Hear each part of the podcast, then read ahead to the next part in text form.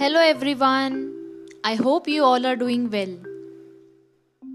So, in today's segment, I am going to talk about how to improve your English in just three ways. Some of my friends who are not very fluent in English, they wanted me to make a podcast about English.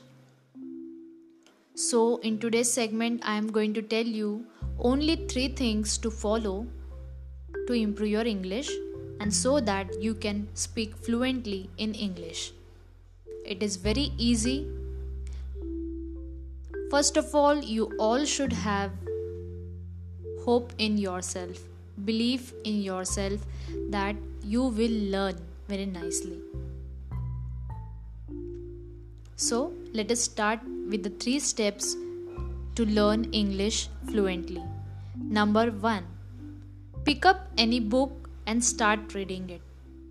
Whichever book it may be.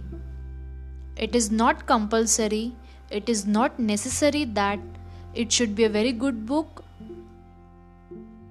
You can pick up any book whichever you have with you, which has English chapters in it and you can start reading the book.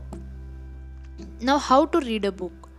Whenever you are reading a book, it is not necessary that you will understand everything. You will know the meaning of each and every word. Not compulsory. You can just start reading the words one by one. Even if you read one page in a day, it is totally fine. So, make a habit of reading only one page from an English textbook or English book every day.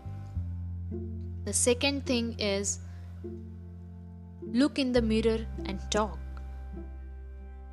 Studies have shown that a person who talks with himself is more better to grow.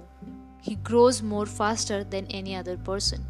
So, take out some time in the entire day at least 5 minutes or 10 minutes for yourself, look into the mirror, look into your eyes, and start speaking.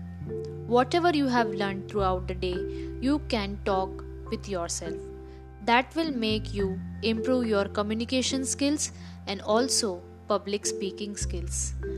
This will also boost your confidence that you are able to stand in front of people and you are able to speak. The third thing is start writing. There are a lot of thoughts going on in a person's mind. When a person starts writing, all these thoughts are put onto a paper. So that energy in your brain is transferred onto a paper. As we have learned that energy can never be destroyed, it is converted from one form to another. So, the energy which is there in your brain you are converting it into other form you are putting it onto the paper so your brain will relax and your fingers will also get an exercise. And whenever you are writing something it is more likely to get fit into your minds. So if you want to learn something more better you can start writing in it on a paper. Okay? So to improve your English till now, I have taught you three things. Number one is you should start reading a book, whichever book it may be. You should start reading a book one page daily. Second thing, look into the mirror and talk with yourself. This will boost your confidence.